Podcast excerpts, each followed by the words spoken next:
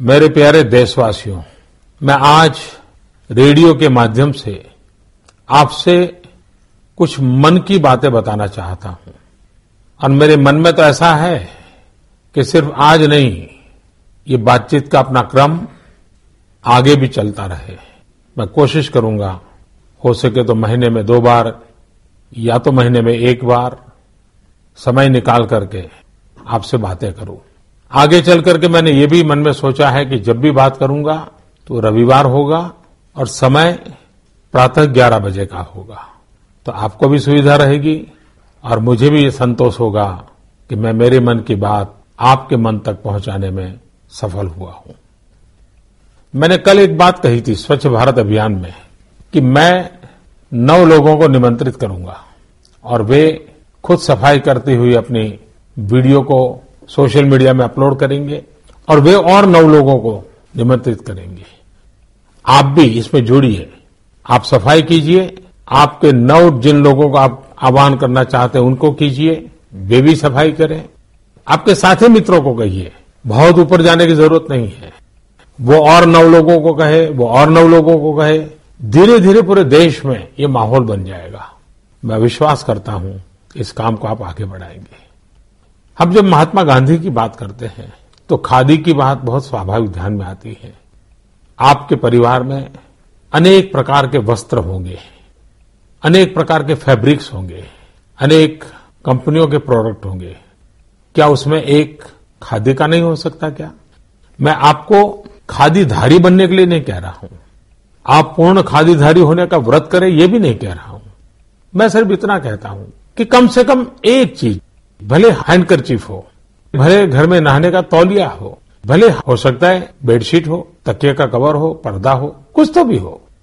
अगर परिवार में हर प्रकार के फैब्रिक का शौक है, हर प्रकार के कपड़ों का शौक है तो एक ये भी तो होना चाहिए। और ये मैं इसलिए कह रहा हूँ कि अगर आप खादी का वस्त्र खरीदते हैं तो एक गरीब के घर में दिवाली का दिया जलता है। और इसलिए एकाध चीज़ और इन दिनों तो 2 अक्टूबर से लेकर करीब महीने भर खादी के बाज़ार में स्पेशल डिस्काउंट होता है। उसका आप फ़ायदा भी उठा सकते हैं। एक छोटी चीज़, और आग्रह पूर्वक इसको करिए। आप देखिए, गरीब के साथ आपका कैसा जुड़ाव आता है, उस पर आपको कैसी सफलता मिलती है। मैं जब कहता हूँ सवा सौ करोड़ देशवासी, अब तक क्या हुआ है? हमको लगता है कि सब कुछ सरकार करेगी, और हम कहाँ रह गए? हमने देखा है। अगर आगे बढ़ना है तो सवा सौ करोड़ देशवासियों को करना पड़ेगा। हमें खुद को पहचानना पड़ेगा। अपनी शक्ति को जानना पड़ेगा। और मैं सच बताता हूँ, हम विश्व में अजोड़ लोग हैं। आप जानते हैं, हमारे ही वैज्ञानिकों ने कम से कम खर्च में मार्स पहुँचने का सफल प्रयोग, सफलतापूर्वक पार कर दिया। हमारी ताकत में कमी नहीं है। सिर्फ़ हम अपनी शक्ति को भूल चुके हैं, अपने आप को भूल चुके हैं। हम जैसे निराश्रित बन गए हैं। नहीं, मेरे प्यारे भाइयों, बहनों, ऐसा नहीं हो सकता। स्वामी विवेकानंद अक्सर एक बात हमेशा बताया करते थे। शायद ये बात उन्होंने कई बार लोगों को सुनाई होगी। विवेकानंद जी कहते थे कि एक बार एक शेरनी अपने दो छोटे छोटे बच्चों को लेकर के रास्ते से गुजर रही थी। दूर से उसने भेड़ का झुंड देखा तो शिकार करने का मन कर गया। तो शेरनी उस तरफ़ दौड़ पड़ी। और उसका एक बच्चा भी उसके साथ दौड़ने लगा। लेकिन दूसरा बच्चा पिछड़ गया। शेरनी भेड़ का शिकार करते हुए आगे बढ़ गई। एक बच्चा भी चला गया, लेकिन एक बच्चा बिछड़ गया। जो बच्चा बिछड़ गया, उसमें एक माता भेड़ ने उसको पाला पोसा बड़ा किया और वो शेर भेड़ के पीछे ही बड़ा होने लगा। उसकी बोलचाल, आदतें सारी भेड़ जैसी हो गई। उसका हंसना, खेलना, बैठना, उठना, सब भेड़ के साथ ही हो गया। एक बार वो जो शेरनी के साथ बच्चा चला गया था, वह बड़ा हो गया था। उसने एक बार इसको देखा कि ये क्या बात है? ये तो शेर है और भेड़ के साथ खेल रहा है। भेड़ की तरह बोल रहा है। क्या हो गया इसको? तो शेर को थोड़ा अपना हम पर ही संकट आ गया। तो इसके पास गया। उसको कहने लगा, अरे, तू क्या कर रहे हो? तुम तो शेर हो। तो कहा नहीं, मैं तो भेड़ हूँ। मैं तो इन्हीं के बीच पड़ा हूँ, बड़ा हूँ। इन्होंने मुझे बड़ा किया है। मेरी आवाज़ देखिए, मेरी बातचीत का तरीका देखिए। तो शेर ने कहा कि, चलो, मैं दिखाता हूँ तुम कौन हो। उसको एक कुएँ के पास ले गए और कुएँ में पानी के अंदर उसका चेहरा दिखाया। और खुद के चेहरे के साथ उसको कहा, देखो, हम दोनों का चेहरा एक है। मैं भी शेर हूँ, तुम भी शेर हो। और जैसे ही उसके भीतर से आत्मसम्मान जगा, उसकी अपनी पहचान हुई तो वो भी उस शेर की तरह भेड़ों के बीच पला हुआ शेर भी दहाड़ने लगा। उसके भीतर का सत्व जग गया। स्वामी विवेकानंद जी यही कहते थे, मेरे देशवासियों, सवा सौ करोड़ देशवासियों के भीतर अपार शक्ति है, अपार सामर्थ्य है। इतना सामर्थ्य है, हमें अपने आप को पहचानने की ज़रूरत है। हमारी भीतर की ताकत को पहचानने की ज़रूरत है। और फिर, जैसा स्वामी विवेकानंद जी ने कहा था, उस आत्मसम्मान को लेकर के अपनी सही पहचान को लेकर के हम चल पड़ेंगे तो हम विजयी होंगे, हम सफल होंगे। और हमारा राष्ट्र भी विजयी होगा, सफल होगा। मुझे लगता है हमारे सवा सौ करोड़ देशवासी भी सामर्थ्यवान है, शक्तिवान है। हम भी बहुत विश्वास के साथ खड़े हो सकते हैं। इन दिनों मुझे ईमेल के द्वारा, सोशल मीडिया के द्वारा, फेसबुक के द्वारा, कई मित्र मुझे चिट्ठी लिखते हैं। एक गौतम पाल करके व्यक्ति ने एक चिंता जताई है। उसने कहा है कि जो स्पेशली एबल चाइल्ड होते हैं, उन बालकों के लिए नगर पालिका हो महानगर पालिका हो, पंचायत हो, उसमें कोई न कोई विशेष योजनाएँ होती रहनी चाहिए। उनका हौसला बुलंद करना चाहिए। मुझे उनका ये सुझाव अच्छा लगा। क्योंकि मेरा अपना अनुभव है। जब मैं गुजरात में मुख्यमंत्री था तो 2011 में एथेंस में जो स्पेशल ओलंपिक होता है, उसमें जब गुजरात के बच्चे गए और विजयी होकर के आए तो मैंने उन सब बच्चों को, स्पेशली एबल्ड बच्चों को मेरे घर बुलाया। मैं दो घंटे उनके साथ बिताए। शायद वो मेरे जीवन को बहुत ही इमोशनल, बड़ा प्रेरक वो घटना थी। क्योंकि मैं मानता हूँ कि किसी परिवार में स्पेशली एबल बालक है तो सिर्फ़ उनके माँ बाप का दायित्व नहीं है। ये पूरे समाज का दायित्व है। परमात्मा ने शायद उस परिवार को पसंद किया है, लेकिन वो बालक तो सारे राष्ट्र की जिम्मेवारी होता है। बाद में इतना मैं इमोशनली टच हो गया था कि मैं गुजरात में स्पेशली एबल्ड बच्चों के लिए अलग ओलंपिक करता था। हज़ारों बालक आते थे, उनके माँ बाप आते थे, मैं खुद जाता था। ऐसा एक विश्वास का वातावरण पैदा होता था।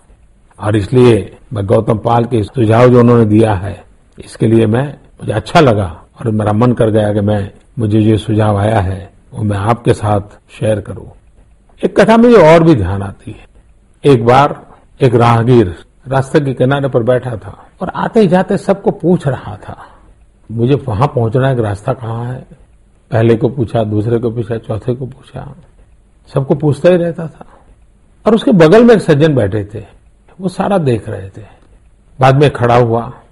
खड़ा होकर के किसी को पूछने लगा तो वो सज्जन खड़े होकर के उसके पास आए? उसने कहा, देखो भाई, तुमको जहाँ जाना है ना, उसका रास्ता इस तरफ़ से जाता है। तो उस राहगीर ने उसको पूछा, भाई साहब, आप इतनी देर से मेरे बगल में बैठे हो। मैं इतने लोगों को रास्ता पूछ रहा हूँ। कोई मुझे बता नहीं रहा है। आपको पता था तो आप क्यों नहीं बताते थे? बोले, मुझे भरोसा नहीं था कि तुम सचमुच में चल करके जाना चाहते हो या नहीं चाहते हो। या ऐसे ही जानकारी के लिए पूछते रहते हो। लेकिन जब तुम खड़े हो गए तो मेरा मन कर गया हाँ अब तो इस आदमी को जाना है, पक्का लगता है। तब जाकर के मुझे लगा कि मुझे आपको रास्ता दिखाना चाहिए। मेरे देशवासियों, जब तक हम चलने का संकल्प नहीं करते, हम खुद खड़े नहीं होते, तब रास्ते दिखाने वाले भी नहीं मिलेंगे। हमें उंगली पकड़ कर चलाने वाले नहीं मिलेंगे। चलने की शुरुआत हमें करनी पड़ेगी। और मुझे विश्वास है कि सवा सौ करोड़ देशवासी ज़रूर चलने के लिए सामर्थ्यवान है, चलते रहेंगे। कुछ दिनों से मेरे पास जो अनेक सुझाव आते हैं, बड़े इंटरेस्टिंग सुझाव लोग भेजते हैं। मैं जानता हूँ कब कैसे कर पाएँगे, लेकिन मैं इन सुझावों के लिए, क्योंकि ये भी एक सक्रियता जो है ना, ये देश हम सबका है। कोई सरकार का देश थोड़ा है, नागरिकों का देश है। नागरिकों का जुड़ना बहुत ज़रूरी होता है। मुझे कुछ लोगों ने कहा है कि जो लघु उद्योग शुरू करते हैं तो उसकी पंजीकरण जो प्रक्रिया है, वो आसान होनी चाहिए। मैं ज़रूर सरकार में उसके लिए सूचना करूँगा। कुछ लोगों ने मुझे लिख करके भेजा है कि बच्चों को पांचवी कक्षा से ही स्किल डेवलपमेंट सिखाना चाहिए, ताकि वो पढ़ते पढ़ते ही कोई कोई अपना हुनर सीख ले, कारीगरी सीख ले। बहुत ही अच्छा सुझाव उन्होंने दिखा है। उन्होंने ये भी कहा है कि युवकों को भी कंपलसरी स्किल डेवलपमेंट होना चाहिए उनकी पढ़ाई के अंदर। किसी ने मुझे लिखा है कि हर सौ मीटर पर एक डस्टबिन होना चाहिए, सफ़ाई की व्यवस्था करनी है तो। कुछ लोगों ने मुझे लिख करके भेजा है कि पॉलिथीन की बैग पर प्रतिबंध लगना चाहिए। ढेर सारे सुझाव मुझे लोग भेज रहे हैं। मैं आगे से भी आपको कहता हूँ, अगर आप मुझे कहीं पर भी कुछ सत्य घटना भेजेंगे जो सकारात्मक हो, जो मुझे भी प्रेरणा दे देशवासियों को प्रेरणा दे। अगर ऐसी सत्य घटनाएँ सबूत के साथ मुझे भेजोगे तो मैं ज़रूर जब मन की बात करूँगा और जो चीज़ मेरे मन को छू गई है तो वो बातें मैं ज़रूर देशवासियों तक पहुंचाऊँगा। ये सारा मेरा बातचीत करने का इरादा एक ही है। आओ, हम सब मिल करके अपनी भारत माता की सेवा करें। हम देश को नई ऊंचाइयों पर ले जाएँ। हर कोई एक कदम चले। अगर आप एक कदम चलते हैं देश सवा सौ करोड़ कदम आगे चला जाता है। आज जो बातें मेरे मन में आई, वो बातें मैंने आपको कही है। फिर जब मिलूँगा, रविवार को मिलूँगा, सुबह ग्यारह बजे मिलूँगा। लेकिन मुझे विश्वास है कि हमारी यात्रा बनी रहेगी, आपका प्यार बना रहेगा। आप भी मेरी इस बात सुनने के बाद अगर मुझे कुछ कहना चाहते हैं, ज़रूर मेरे तक पहुँचा दीजिए। मुझे अच्छा लगेगा। मुझे बहुत अच्छा लगा आज आप सबसे बातें करने के लिए। और रेडियो एक ऐसा सरल माध्यम है कि मैं दूर दूर तक पहुँच पाऊँगा। गरीब से गरीब घर तक पहुँच जाऊँगा। क्योंकि मेरा, मेरे देश की ताकत गरीब की झोपड़ी में है। मेरी देश की ताकत गाँव में है। मेरी देश की ताकत माताओं, बहनों, नौजवानों में है। मेरे देश की ताकत किसानों में है। मैं आप ही के भरोसे भारत आगे बढ़ेगा, ये विश्वास व्यक्त करता हूँ। आपकी शक्ति में भरोसा है। आज इस चर्चा को शुरू करते हुए मन मस्तिष्क में कितने ही भाव उमड़ रहे हैं। हमारा और आपका मन की बात का ये साथ अपने निन्यानवे पायदान पर आ पहुँचा है। आमतौर पर हम सुनते हैं कि निन्यानवे का फेर बहुत कठिन होता है। क्रिकेट में तो नर्वस नाइन्टी को बहुत मुश्किल पड़ाव माना जाता है। लेकिन जहाँ भारत के जन जन के मन की बात हो, वहाँ की प्रेरणा ही कुछ और होती है।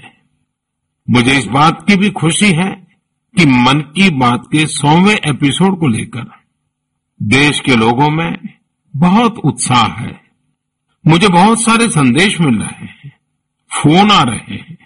आज जब हम आज़ादी का अमृतकाल मना रहे हैं, नए संकल्पों के साथ आगे बढ़ रहे हैं तो सौवें मन की बात को लेकर आपके सुझावों और विचारों को जानने के लिए मैं भी बहुत उत्सुक हूँ।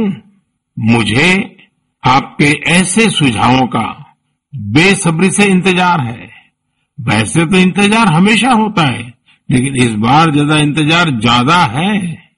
आपके ये सुझाव और विचार ही 30 अप्रैल को होने वाले सौवें मन की बात को और यादगार बनाएँगे। मेरे प्यारे देशवासियों, मन की बात में हमने ऐसे हज़ारों लोगों की चर्चा की है, जो दूसरों की सेवा के लिए अपना जीवन समर्पित कर देते हैं।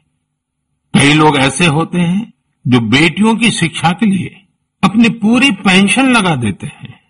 कोई अपने पूरे जीवन की कमाई पर्यावरण और जीव सेवा के लिए समर्पित कर देता है।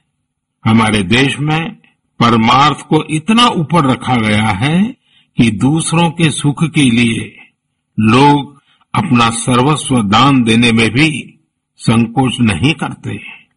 इसलिए तो हमें बचपन से शिवी और दधीची जैसे देह दानियों की गाथाएँ सुनाई जाती हैं। साथियों आधुनिक मेडिकल साइंस के इस दौर में ऑर्गन डोनेशन किसी को जीवन देने का एक बहुत बड़ा माध्यम बन चुका है। कहते हैं, जब एक व्यक्ति मृत्यु के बाद अपना शरीर दान करता है तो उससे आठ से नौ लोगों को एक नया जीवन मिलने की संभावना बनती है। संतोष की बात है कि आज देश में ऑर्गन डोनेशन के प्रति जागरूकता भी बढ़ रही है। साल 2013 में हमारे देश में ऑर्गन डोनेशन के 5000 से भी कम केसेस थे। लेकिन 2022 में ये संख्या बढ़कर 15000 से ज़्यादा हो गई है। ऑर्गन डोनेशन करने वाले व्यक्तियों ने, उनके परिवार ने वाकई बहुत पुण्य का काम किया है। साथियों, मेरा बहुत समय से मन था कि मैं ऐसा पुण्य कार्य करने वाले लोगों के मन की बात जानूं और इसे देशवासियों के साथ भी शेयर करूँ।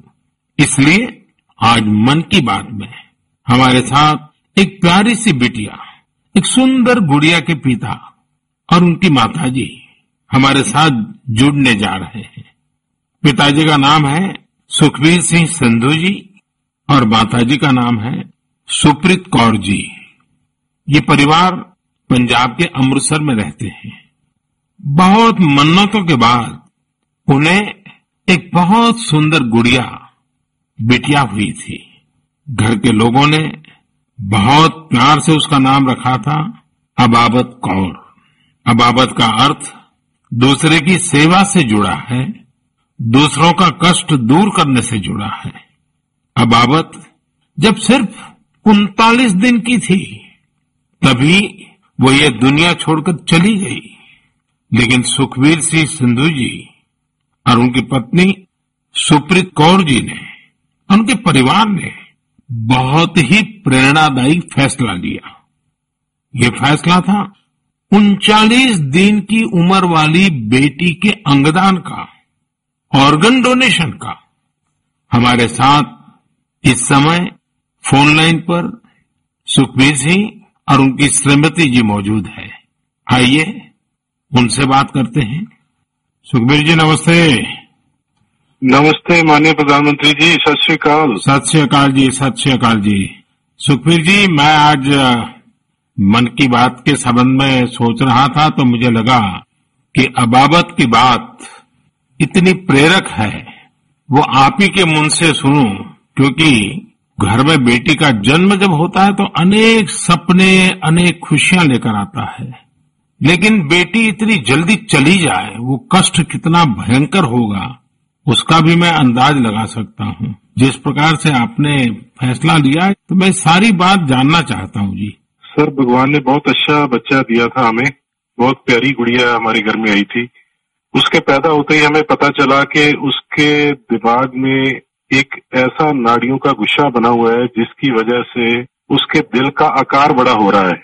तो हम हैरान हो गए कि बच्चे की सेहत इतनी अच्छी है, इतना खूबसूरत बच्चा है और इतनी बड़ी समस्या लेकर पैदा हुआ है। तो पहले 24 दिन तक तो बहुत ठीक रहा बच्चा, बिल्कुल नॉर्मल रहा। अचानक उसका दिल एकदम काम करना बंद हो गया। तो हम जल्दी से उसको हॉस्पिटल लेके गए। वहाँ डॉक्टरों ने उसको रिवाइव तो कर दिया। लेकिन समझने में टाइम लगा कि इसको क्या दिक्कत आई, इतनी बड़ी दिक्कत के छोटा सा बच्चा और अचानक दिल का दौरा पड़ गया। तो हम उसको इलाज के लिए पीजीआई चंडीगढ़ ले गए। वहाँ बड़ी बहादुरी से उस बच्चे ने इलाज के लिए संघर्ष किया। लेकिन बीमारी ऐसी थी कि उसका इलाज इतनी छोटी उम्र में संभव नहीं था। डॉक्टरों ने बहुत कोशिश की कि उसको रिवाइव करवाया जाए, अगर छह महीने के आसपास बच्चा चला जाए तो उसका ऑपरेशन करने की सोची जा सकती थी। लेकिन भगवान को कुछ और मंजूर था। उन्होंने केवल थर्टी नाइन डेज़ की जब हुई तो डॉक्टर्स ने कहा कि इसको दोबारा दिल का दौरा पड़ा है। तब उम्मीद बहुत कम रह गई है। तो हम दोनों मियाँ बीवी रोते हुए इस निर्णय पे पहुँचे कि हमने देखा था उसको बहादुरी से जूझते हुए बार बार ऐसे लग रहा था जैसे कि अब चला जाएगी, लेकिन फिर रिवाइव कर रही थी। तो हमें लगा कि इस बच्चे का यहाँ आने का कोई मकसद है। तो उन्होंने जब बिल्कुल ही जवाब दे दिया तो हम दोनों ने डिसाइड किया कि क्यों ना हम इस बच्चे के ऑर्गन डोनेट कर दें। शायद किसी और की ज़िंदगी में उजाला आ जाए। फिर हमने पीजीआई के जो एडमिनिस्ट्रेटिव ब्लॉक है, उनमें संपर्क किया और उन्होंने हमें गाइड किया। इतने छोटे बच्चे के केवल किडनीज ही दी जा सकती है। परमात्मा ने हिम्मत दी। गुरु नानक साहब का फलसफा है। इसी सोच से हमने डिसीज़न ले लिया जी। गुरुओं ने जो शिक्षा दी है उसको आपने जी करके दिखाया जी। सुरप्रीत जी है क्या? उनसे बात हो सकती है? जी सर हेलो सुरप्रीत जी मैं आपको प्रणाम करता हूँ। नमस्कार सर नमस्कार. सर ये हमारे लिए बड़ी गर्व की बात है कि आप हमसे बात कर रहे हैं। आपने इतना बड़ा काम किया है और मैं मानता हूँ देश ये सारी बातें जब सुनेगा तो बहुत लोग किसी की ज़िंदगी बचाने के लिए आगे आएँगे। अबाबत का ये योगदान है ये बहुत बड़ा है जी। सर ये भी गुरु नानक पातशाह जी की शायद बख्शिश थी कि उन्होंने हिम्मत दी ऐसा डिसीज़न लेने में। गुरुओं की कृपा के बिना तो कुछ हो ही नहीं सकता जी। बिल्कुल सर बिल्कुल। सुखबीर जी, जब आप अस्पताल में होंगे और ये हिला देने वाला समाचार जब डॉक्टर ने आपको दिया, उसके बाद भी आपने स्वस्थ मन से, आपने और आपकी श्रीमती जी ने इतना बड़ा निर्णय किया, गुरुओं की शिक तो है ही है, लेकिन आपके मन में इतना बड़ा उदार विचार और सचमुच में अबाबत का जो अर्थ सामान्य भाषा में कहे तो मददगार होता है। ये काम कर दिया, ये उस पल को मैं सुनना चाहता हूँ जी। सर एक्चुअली हमारे एक फैमिली फ्रेंड है, प्रिया जी। उन्होंने अपने ऑर्गन डोनेट किए थे। उनसे भी हमें प्रेरणा मिली। तो उस समय तो हमें लगा कि शरीर जो है, पंच तत्व में विलीन हो जाएगा। जो कोई बिछड़ जाता है, चला जाता है तो उसका शरीर को जला दिया जाता है, या दबा दिया जाता है। लेकिन अगर उसके ऑर्गन किसी के काम आ जाए तो ये भले का ही काम है। और उस समय हमें और गर्व महसूस हुआ जब डॉक्टर्स ने ये बताया हमें कि आपकी बेटी इंडिया की यंगेस्ट डोनर बनी है, जिसके ऑर्गन सक्सेसफुली ट्रांसप्लांट हुए। तो हमारा सर गर्व से ऊँचा हो गया कि जो नाम हम अपने पेरेंट्स का इस उम्र तक नहीं कर पाए, एक छोटा सा बच्चा आके इतने दिनों में हमारा नाम ऊँचा कर गया। और इससे और बड़ी बात है कि आज आपसे बात हो रही है इस विषय पे। हम प्राउड फील कर रहे हैं। सुखबीर जी, आज आपकी बेटी का सिर्फ़ एक अंग जीवित है ऐसा नहीं है। आपकी बेटी मानवता की अमर गाथा की अमर यात्री बन गई है। अपने शरीर के अंश के ज़रिए वो आज भी उपस्थित है। इस नेक कार्य के लिए मैं आपकी आपकी श्रीमती जी की आपके परिवार की सराहना करता हूँ।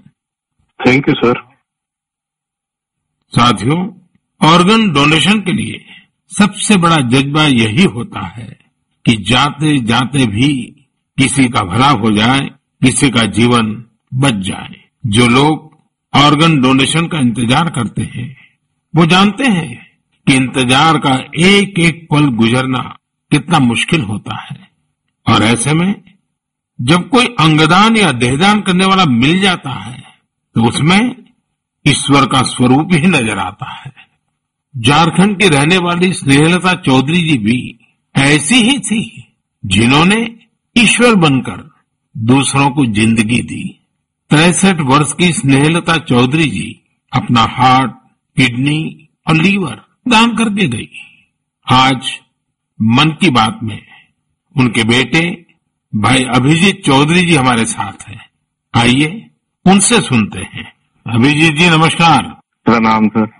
अभिजीत जी आप एक ऐसी माँ के बेटे हैं जिसने आपको जन्म देकर एक प्रकार से जीवन तो दिया ही लेकिन और जो अपनी मृत्यु के बाद भी आपकी माता जी कई लोगों को जीवन देकर के गई। एक पुत्र के नाते अभिजीत आप ज़रूर गर्व अनुभव करते होंगे। हाँ जी सर। आप अपनी माता जी के बारे में जरा बताइए किन परिस्थितियों में ऑर्गन डोनेशन का फैसला लिया गया? मेरी माता जी सरायकेला बोल के एक छोटा सा गाँव है झारखंड में। वहाँ पे मेरे मम्मी पापा दोनों रहते हैं। ये पिछले 25 साल से लगातार मॉर्निंग वॉक करती थी और अपने हैबिट के अनुसार सुबह चार बजे अपने मॉर्निंग वॉक के लिए निकली थी। उस समय एक मोटरसाइकिल वाले ने इनको पीछे से धक्का मारा और वो उसी समय गिर गई, जिससे उनको सर पे बहुत ज़्यादा चोट लगा। तुरंत हम लोगों ने उनको सदर अस्पताल सरायकेला ले गए, जहाँ डॉक्टर साहब ने उनकी मरम पट्टी की और खून बहुत निकल रहा था। और उनको कोई सेंस नहीं था। तुरंत हम लोगों ने उनको टाटा मेन हॉस्पिटल लेके चले गए। वहाँ उनकी सर्जरी हुई। अड़तालीस घंटे के ऑब्जर्वेशन के बाद डॉक्टर साहब ने बोला कि वहाँ पे चांसेस बहुत कम है। फिर हमने उनको एयरलिफ्ट करके एम्स दिल्ली लेके आए हम लोग। यहाँ पे उनकी ट्रीटमेंट हुई तकरीबन सात आठ दिन। उसके बाद पोजीशन ठीक था। एक दिन उनका ब्लड प्रेशर काफ़ी गिर गया। उसके बाद पता चला उनकी ब्रेन डेथ हो गई है। तब फिर डॉक्टर साहब हमें प्रोटोकॉल के हिसाब ब्रीफ कर रहे थे ऑर्गन डोनेशन के बारे में। हम अपने पिताजी को शायद ये नहीं बता पाते कि ऑर्गन डोनेशन टाइप का भी कोई चीज़ होता है, क्योंकि हमें लगा वो उस बात को एब्जॉर्ब नहीं कर पाएँगे। तो उनके दिमाग से हम ये निकालना चाहते थे कि ऐसा कुछ चल रहा है। जैसे हमने उनको बोला कि ऑर्गन डोनेशन की बातें चल रही है, तब उन्होंने बोला कि नहीं नहीं, ये मम्मी का बहुत मन था और हमें ये करना है। हम काफ़ी निराश थे उस समय तक, जब तक हमें ये पता चला था कि मम्मी नहीं बच सकेगी। पर जैसे ही ये ऑर्गन डोनेशन वाला डिस्कशन चालू हुआ, वो निराशा एक बहुत ही पॉजिटिव साइड चला गया और हम काफ़ी अच्छे, एक बहुत ही पॉजिटिव एनवायरनमेंट में आ गए। उसको करते करते फिर हम लोग रात में आठ बजे काउंसलिंग हुई। दूसरे दिन हम लोगों ने ऑर्गन डोनेशन किया। इसमें मम्मी का एक सोच बहुत बड़ा था कि पहले वो काफ़ी नेत्रदान और इन चीज़ों में सोशल एक्टिविटीज़ में ये बहुत एक्टिव थी। शायद यही सोच को लेकर के ये इतना बड़ा चीज़ हम लोग कर पाए। और मेरे पिताजी का जो डिसीज़न मेकिंग था इस चीज़ के बारे में, इस कारण से ये चीज़ हो पाया। कितने लोगों को काम आया अंग? इनका हार्ट दो किडनी लिवर और दोनों आँख। ये डोनेशन हुआ था तो चार लोगों की जान और दो जनों को आँख मिला है। अभिजीत जी आपके पिताजी और माताजी दोनों नमन के अधिकारी हैं। मैं उनको प्रणाम करता हूँ। और आपके पिताजी ने इतने बड़े निर्णय में आप परिवारजनों का नेतृत्व किया। ये वाकई बहुत ही प्रेरक है। और मैं मानता हूँ कि माँ तो माँ ही होती है। माँ एक अपने आप में प्रेरणा भी होती है। लेकिन माँ जो परंपराएँ छोड़ करके जाती है, वो पीढ़ी दर पीढ़ी एक बहुत बड़ी ताकत बन जाती है। अंगदान के लिए आपकी माता जी की प्रेरणा आज पूरे देश तक पहुँच रही है। मैं आपके इस पवित्र कार्य और महान कार्य के लिए आपके पूरे परिवार को बहुत बहुत बधाई देता हूँ। अभिजीत जी धन्यवाद जी और आपके पिताजी को हमारे प्रणाम ज़रूर कह देना। ज़रूर ज़रूर। थैंक यू साथियों उनचालीस दिन की अबाबत कौर हो या तिरसठ वर्ष की स्नेहलता चौधरी इनके जैसे दानवीर हमें जीवन का महत्व समझाकर जाते हैं। हमारे देश में आज बड़ी संख्या में ऐसे जरूरतमंद है जो स्वस्थ जीवन की आशा में किसी ऑर्गन डोनेट करने वाले का इंतज़ार कर रहे हैं। मुझे संतोष है कि अंगदान को आसान बनाने और प्रोत्साहित करने के लिए पूरे देश में एक जैसी पॉलिसी पर भी काम हो रहा है। इस दिशा में राज्यों के डोमिसाइल की शर्त को हटाने का निर्णय भी लिया गया है। यानी अब देश के किसी भी राज्य में जाकर मरीज़ ऑर्गन प्राप्त करने के लिए रजिस्टर करवा पाएगा। सरकार ने ऑर्गन डोनेशन के लिए पैंसठ वर्ष से कम आयु की आयु सीमा को भी खत्म करने का फैसला लिया है। इन प्रयासों के बीच मेरा देशवासियों से आग्रह है कि ऑर्गन डोनर ज़्यादा से ज़्यादा संख्या में आगे आए। आपका एक फैसला कई लोगों की ज़िंदगी बचा सकता है, ज़िंदगी बना सकता है। मेरे प्यारे देशवासियों ये नवरात्र का समय है, शक्ति की उपासना का समय है। आज भारत का जो सामर्थ्य नए सिरे से निखर कर सामने आ रहा है, उसमें बहुत बड़ी भूमिका हमारी नारी शक्ति की है। हाल फ़िलहाल ऐसे कितने ही उदाहरण हमारे सामने आए हैं। आपने सोशल मीडिया पर एशिया की पहली महिला लोको पायलट सुरेखा यादव जी को ज़रूर देखा होगा। सुरेखा जी, एक और कीर्तिमान बनाते हुए वंदे भारत एक्सप्रेस की भी पहली महिला लोको पायलट बन गई है।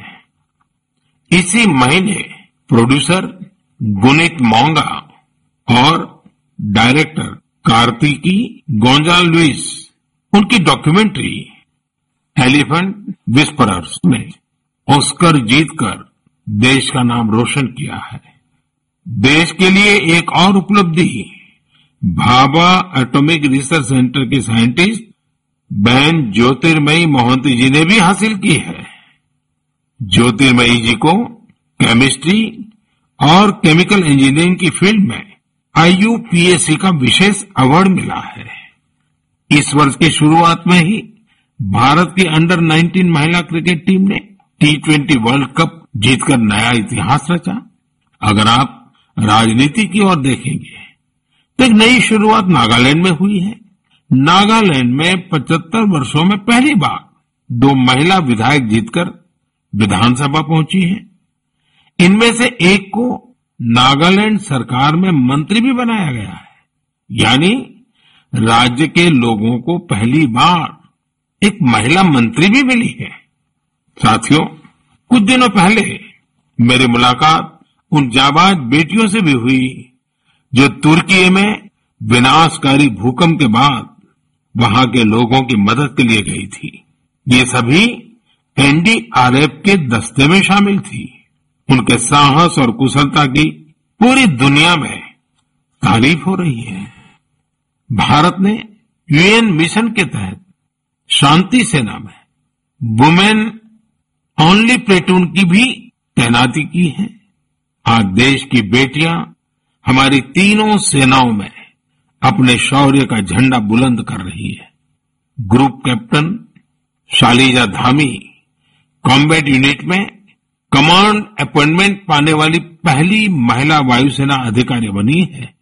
उनके पास करीब तीन हज़ार घंटे का फ्लाइंग एक्सपीरियंस है।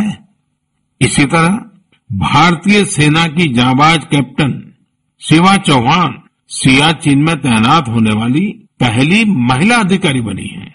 सियाचिन में जहाँ पारा माइनस सिक्सटी डिग्री तक चला जाता है, वहाँ शिवा तीन महीनों के लिए तैनात रहेगी। साथियों, यह लिस्ट इतनी लंबी है कि यहाँ सबकी चर्चा करना भी मुश्किल है। ऐसी सभी महिलाएँ, हमारी बेटियाँ, आज भारत और भारत के सपनों को ऊर्जा दे रही है। नारी शक्ति की ये ऊर्जा ही विकसित भारत की प्राणवायु है।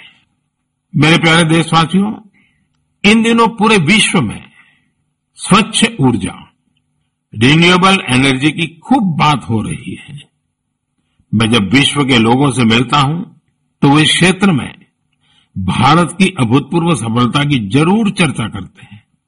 खासकर भारत सोलर एनर्जी के क्षेत्र में जिस तेज़ी से आगे बढ़ रहा है, वो अपने आप में एक बहुत बड़ी उपलब्धि है। भारत के लोग तो सदियों से सूर्य से विशेष रूप से नाता रखते हैं। हमारे यहाँ सूर्य की शक्ति को लेकर जो वैज्ञानिक समझ रही है, सूर्य की उपासना की जो परंपराएँ रही है, वो अन्य जगहों पर कम ही देखने को मिलते हैं। मुझे खुशी है कि आज हर देशवासी सौर ऊर्जा का महत्व भी समझ रहा है और क्लीन एनर्जी में अपना योगदान भी देना चाहता है। सबका प्रयास की यही स्पिरिट आज भारत के सोलर मिशन को आगे बढ़ा रही है। महाराष्ट्र के पुणे में ऐसे ही एक बेहतरीन प्रयास ने मेरा ध्यान अपनी ओर खींचा है।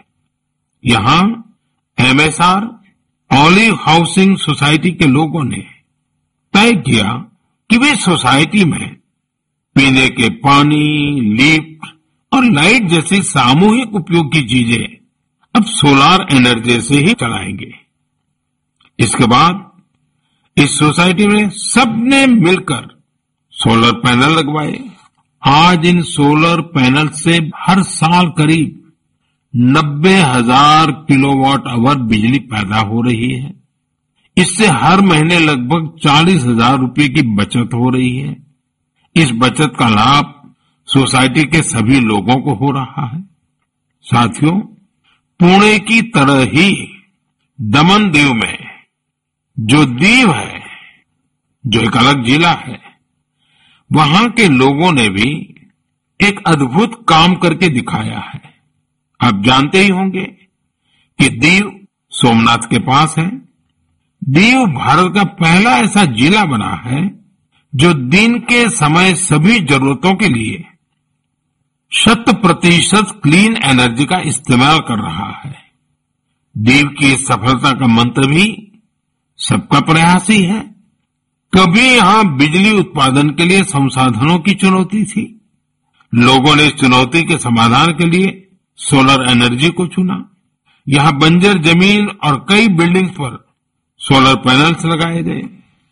इन पैनल से दीव में दिन के समय जितनी बिजली ज़रूरत होती है, उससे ज़्यादा बिजली पैदा हो रही है।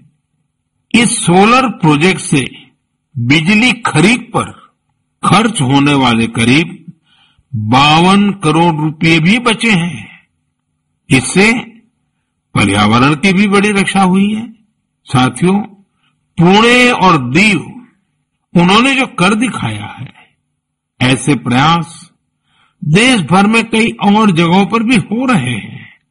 इनसे पता चलता है कि पर्यावरण और प्रकृति को लेकर हम भारतीय कितने संवेदनशील हैं और हमारा देश किस तरह भविष्य की पीढ़ी के लिए बहुत जागृत है। मैं इस तरह के सभी प्रयासों की हृदय से सराहना करता हूँ। मेरे प्यारे देशवासियों, हमारे देश में समय के साथ स्थिति, परिस्थितियों के अनुसार अनेक परंपराएँ विकसित होती हैं। यही परंपराएँ हमारी संस्कृति का सामर्थ्य बढ़ाती हैं और उसे नित्य नूतन प्राण शक्ति भी देती है। कुछ महीने पहले ऐसी ही एक परंपरा शुरू हुई काशी में। काशी तमिल संगमम के दौरान, काशी और तमिल क्षेत्र के बीच सदियों से चले आ रहे ऐतिहासिक और सांस्कृतिक संबंधों को सेलिब्रेट किया गया। एक भारत श्रेष्ठ भारत की भावना हमारे देश को मजबूती देती है। हम जब एक दूसरे के बारे में जानते हैं, सीखते हैं तो एकता की ये भावना और प्रगाढ़ होती है। यूनिटी की इसी स्पिरिट के साथ अगले महीने गुजरात के विभिन्न हिस्सों में सौराष्ट्र तमिल संगमम होने जा रहा है। सौराष्ट्र तमिल संगमम 17 से 30 अप्रैल तक चलेगा। मन की बात के कुछ श्रोता ज़रूर सोच रहे होंगे। कि गुजरात के सौराष्ट्र का तमिलनाडु से क्या संबंध है? दरअसल, सदियों पहले, सौराष्ट्र के अनेकों लोग तमिलनाडु के अलग अलग हिस्सों में बस गए थे। ये लोग आज भी सौराष्ट्री तमिल के नाम से जाने जाते हैं। उनके खान पान रहन सहन सामाजिक संस्कारों में आज भी कुछ कुछ सौराष्ट्र की झलक मिल जाती है। मुझे इस आयोजन को लेकर तमिलनाडु से बहुत से लोगों ने सराहना भरे पत्र लिखे हैं। मदुरई में रहने वाले जयचंद्रन जी ने एक बड़ी ही भावुक बात लिखी है। उन्होंने कहा है कि हज़ार साल के बाद पहली बार किसी ने सौराष्ट्र तमिल के रिश्तों के बारे में सोचा है। सौराष्ट्र से तमिलनाडु आकर के बसे हुए लोगों को पूछा है। जयचंद्रन जी की बातें हज़ारों तमिल भाई बहनों की अभिव्यक्ति है। साथियों, मन की बात के श्रोताओं को मैं असम से जुड़ी हुई एक खबर के बारे में बताना चाहता हूँ। ये भी एक भारत श्रेष्ठ भारत की भावना को मज़बूत करती है। आप सभी जानते हैं कि हम वीर राशिद बोरफुकन जी की 400वीं जयंती मना रहे हैं। वीर लासिद बोरफुकन ने अत्याचारी मुगल सल्तनत के हाथों से गुवाहाटी को आज़ाद करवाया था। आज देश इस महान योद्धा के अदम्य साहस से परिचित हो रहा है। कुछ दिन पहले लासित बोरफुकन के जीवन पर आधारित निबंध लेखन का एक अभियान चलाया गया था। आपको ये जानकर आश्चर्य होगा कि इसके लिए करीब 45 लाख लोगों ने निबंध भेजे। आपको ये जानकर भी खुशी होगी कि अब यह एक गिनीज रिकॉर्ड बन चुका है। और सबसे बड़ी बात है और जो ज़्यादा प्रसन्नता की बात यह है, कि वीर लासित बोरफुकन पर ये जो निबंध लिखे गए हैं, उसमें करीब करीब तेईस अलग अलग भाषाओं में लिखा गया है और लोगों ने भेजा है। इनमें असमिया भाषा के अलावा हिंदी, अंग्रेज़ी, बांग्ला, बोडो, नेपाली, संस्कृत, संथाली जैसी भाषाओं में लोगों ने निबंध भेजे हैं। मैं इस प्रयास का हिस्सा बने सभी लोगों की हृदय से प्रशंसा करता हूँ। मेरे प्यारे देशवासियों, जब कश्मीर या श्रीनगर की बात होती है तो सबसे पहले हमारे सामने उसकी वादियाँ और डल झील की तस्वीर आती है।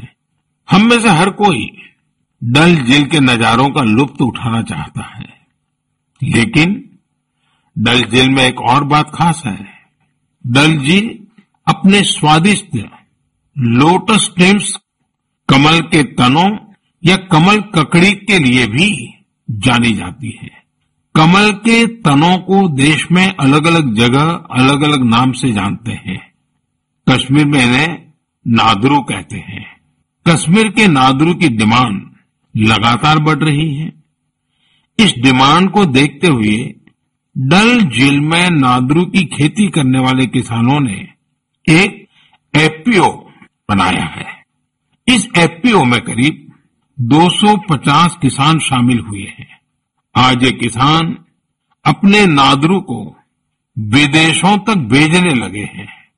अभी कुछ समय पहले ही इन किसानों ने दो खेप।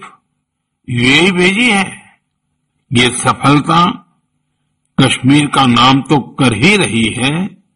साथ ही इससे सैकड़ों किसानों की आमदनी भी बढ़ी है।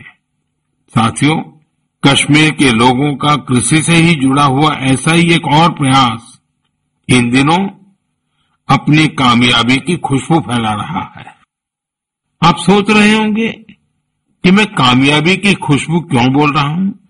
बात है ही खुशबू की। सुगंध की ही तो बात है।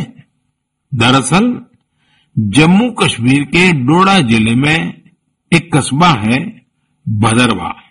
यहाँ के किसान दशकों से मक्के की पारंपरिक खेती करते आ रहे थे। लेकिन कुछ किसानों ने कुछ अलग करने की सोची। उन्होंने फ्लोरिकल्चर, यानी फूलों की खेती का रुख किया। आज यहाँ के करीब पच्चीस सौ किसान, ढाई हज़ार किसान लेवेंडर की खेती कर रहे हैं। इन्हें केंद्र सरकार के अरोमा मिशन से मदद भी मिली है। इस नई खेती ने किसानों की आमदनी में बड़ा इजाफा किया है और आज लेवेंडर के साथ साथ इनकी सफलता की खुशबू भी दूर दूर तक फैल रही है। साथियों जब कश्मीर की बात हो, कमल की बात हो, फूल की बात हो, सुगंध की बात हो तो कमल के फूल पर विराजमान रहने वाली माँ शारदा का स्मरण आना बहुत स्वाभाविक है। कुछ दिन पूर्व ही कुपवाड़ा में माँ शारदा के भव्य मंदिर का लोकार्पण हुआ है। ये मंदिर उसी मार्ग पर बना है, जहाँ से कभी शारदा पीठ के दर्शनों के लिए जाया करते थे। स्थानीय लोगों ने इस मंदिर के निर्माण में बहुत मदद की है। मैं जम्मू कश्मीर के लोगों को इस शुभ कार्य के लिए बहुत बहुत बधाई देता हूँ। मेरे प्यारे देशवासियों, इस बार मन की बात में बस इतना ही। अगली बार आपसे मन की बात के सौवे एपिसोड में मुलाकात होगी। आप सभी अपने सुझाव ज़रूर भेजिए। मार्च के इस महीने में हम होली से लेकर नवरात्रि तक कई पर्व और त्योहारों में व्यस्त रहे हैं। रमज़ान का पवित्र महीना भी शुरू हो चुका है। अगले कुछ दिनों में श्री राम नवमी का महापर्व भी आने वाला है।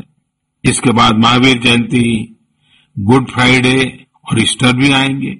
अप्रैल के महीने में हम भारत की दो महान विभूतियों की जयंती भी मनाते हैं।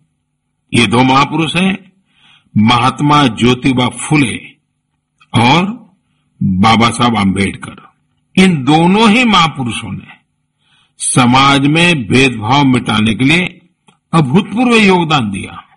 आज, आज़ादी के अमृतकाल में हमें ऐसी महान विभूतियों से सीखने और निरंतर प्रेरणा लेने की ज़रूरत है। फिर मिलेंगे। तब तक के लिए मुझे विदा दीजिए। धन्यवाद। नमस्कार